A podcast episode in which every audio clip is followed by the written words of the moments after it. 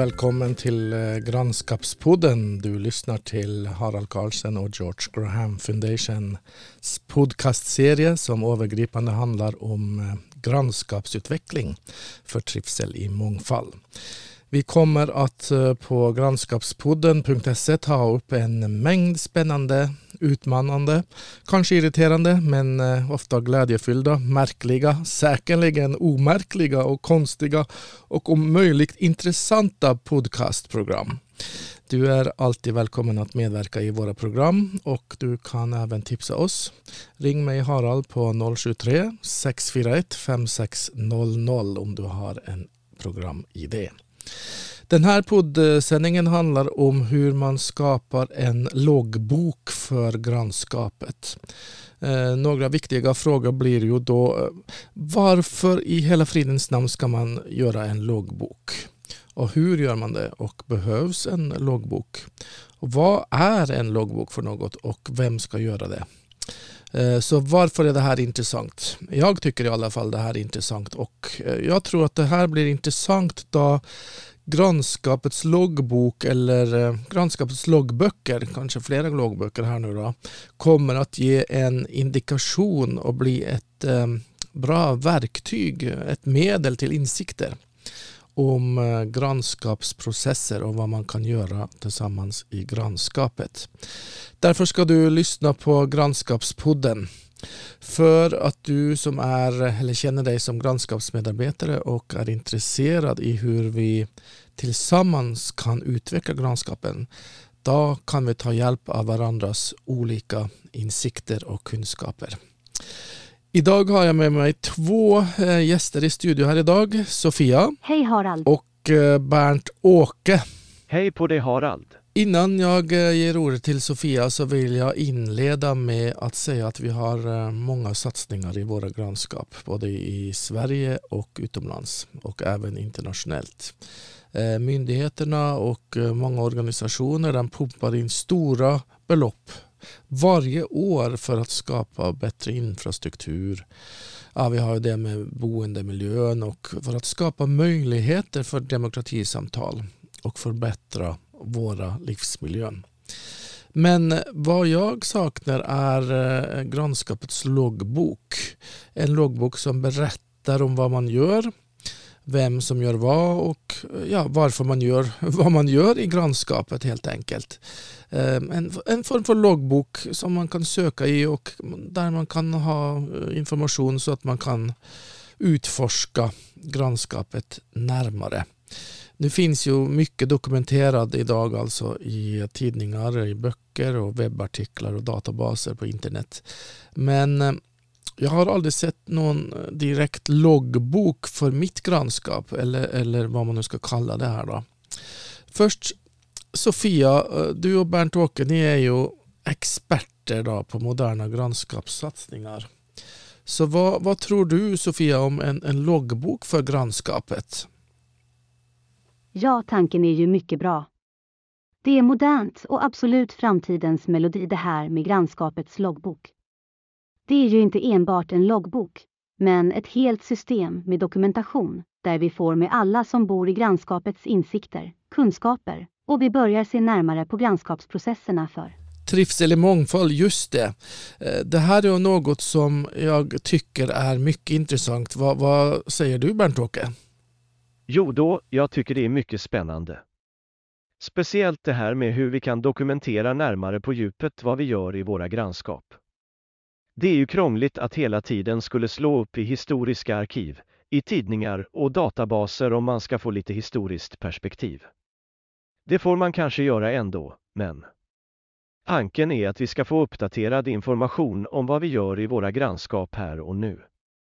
Därför tror jag det är dags att man introducerar inte enbart en loggbok, men ett system av loggböcker i grannskapet. Men eh, vart ska man börja? Tror ni det här eh, är någonting man kan göra från skolornas sida? Att man kan ta fram loggböcker? Eh, och det med elevernas skolarbete med Agenda 2030 miljöfrågor och grannskapsstudier. Är det någonting som skolorna ska eh, göra det här? Absolut. Jag tror att det ligger helt rätt i tiden att skolorna, som nu behöver se sig som kunskapsnav och grannskapets centrum för lärande börjar att låta eleverna, kanske hela klasser göra loggböcker som omhandlar sitt arbete i grannskapet och att loggböckerna blir tillgängliga för grannskapets befolkning. Men hur? Ska vi göra det? Det blir en liten utmaning då skolorna inte är vana med det här tänket. Vi ser ju hur skolorna gör mycket arbete som inte är kopplat till grannskapets behov. Mycket går med till att eleverna löser problemområden som inte är förankrad i grannskapets liv eller grannskapsprocesser och man rapporterar aldrig till grannskapets befolkning. Det är väl här vi behöver göra stora insatser de kommande åren, långt utöver Agenda 2030. Ja, jag tycker också det. det här, alltså jag har ju besökt hundra skolor i Storstockholm sedan 2017 och ser ju att vare sig grundskolor eller gymnasieskolor har förankrat utbildningen i grannskapet. Alltså. Utmaningen som jag ser är att eleverna kommer från olika grannskap, inte enbart från skolans fysiska eller geografiska närområden men den kommer även från helt andra kommuner som eh, är kilometer eller en mil ifrån skolans grannskap. Så hur ska man kunna förankra elevernas lärdomar i skolans grannskap då? Jo, mitt recept är enkelt. Det är bara att börja. Eleverna får börja åka på exkursioner i skolans närområde. Det spelar ingen roll varifrån eleverna kommer. Det viktigaste nu är att kartlägga skolans grannskap, utforska grannskapets tillgångar och studera närmare viktiga kunskapsområden som geografi, demografi, demokrati, kulturtjänster, vård och hälsa, socioekonomiska frågor, jobb och utbildning med mera. Genom att skoleleverna gör olika loggböcker och tillgängliggör dessa för grannskapets befolkning får vi en mängd nya kunskaper. Varför inte börja med modersmålseleverna? De har dessutom ett mångkulturperspektiv som är viktigt att få fram. Ja, det här är ju viktigt. Speciellt är att bara börja. Det finns ju inga facitsvar. Det behöver inte vara krångligt eller svårt. Det gäller bara att både elever, lärare och föräldrarna medverkar tillsammans när de skapar och tar fram loggböckerna. Det krävs alltså en annan orientering. Eller nyorientering, där kunskapen som skolan förmedlar börjar centreras kring grannskapets behov och inte kunskap som inte har med verkligheten att göra. Tycker ni att skolarbete inte är viktigt eller vad menar du med, med kunskap som inte har med verkligheten att göra då? Jag tror att mycket kunskapsförmedling utgår från Skolverkets läroplan, som är väl och bra men som inte förankras i grannskapets verkliga behov. Kan du ge några exempel? Ett exempel är när grupper av mellanstadieelever besöker ett vattenreningsverk. De kanske läser om miljö, geografi, biologi, fysik, teknik och så vidare. Men deras arbete kommer aldrig grannskapet till godo. Vare sig lärare eller elever tar med sig sin nya kunskap ut till grannskapet och berättar vad de har sett och hört, vad de har lärt sig om hur vattenreningsverket påverkar grannskapets vattenkvalitet. Och även grannskapets befolkning blir inte medveten om vad reningsverket gör. Det kan vara vattenrening, återvinning etc. Frågan är om befolkningen i skolans närområde ens behöver veta att det finns ett vattenreningsverk. De kan ju läsa om det i tidningen, om de vill. Men den här traditionella typen undervisning är inte en medverkande faktor för att bemyndiga befolkningen eller mobilisera ungdomarna. Varför är det här så viktigt med att ungdomarna ska göra en loggbok och presentera sitt arbete för skolans eh, grannskapsbefolkning? Jo, det handlar om just det att ungdomarna ska känna sig delaktiga och att höja skolans status.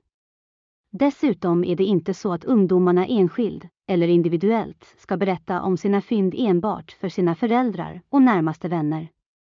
Det här handlar om systematiska och metodiska satsningar där eleverna i grupp presenterar sina fynd och sin kunskap till grannskapets befolkning till exempel på reflektionsmöten eller grannskapsmöten vid fyra tillfällen per år.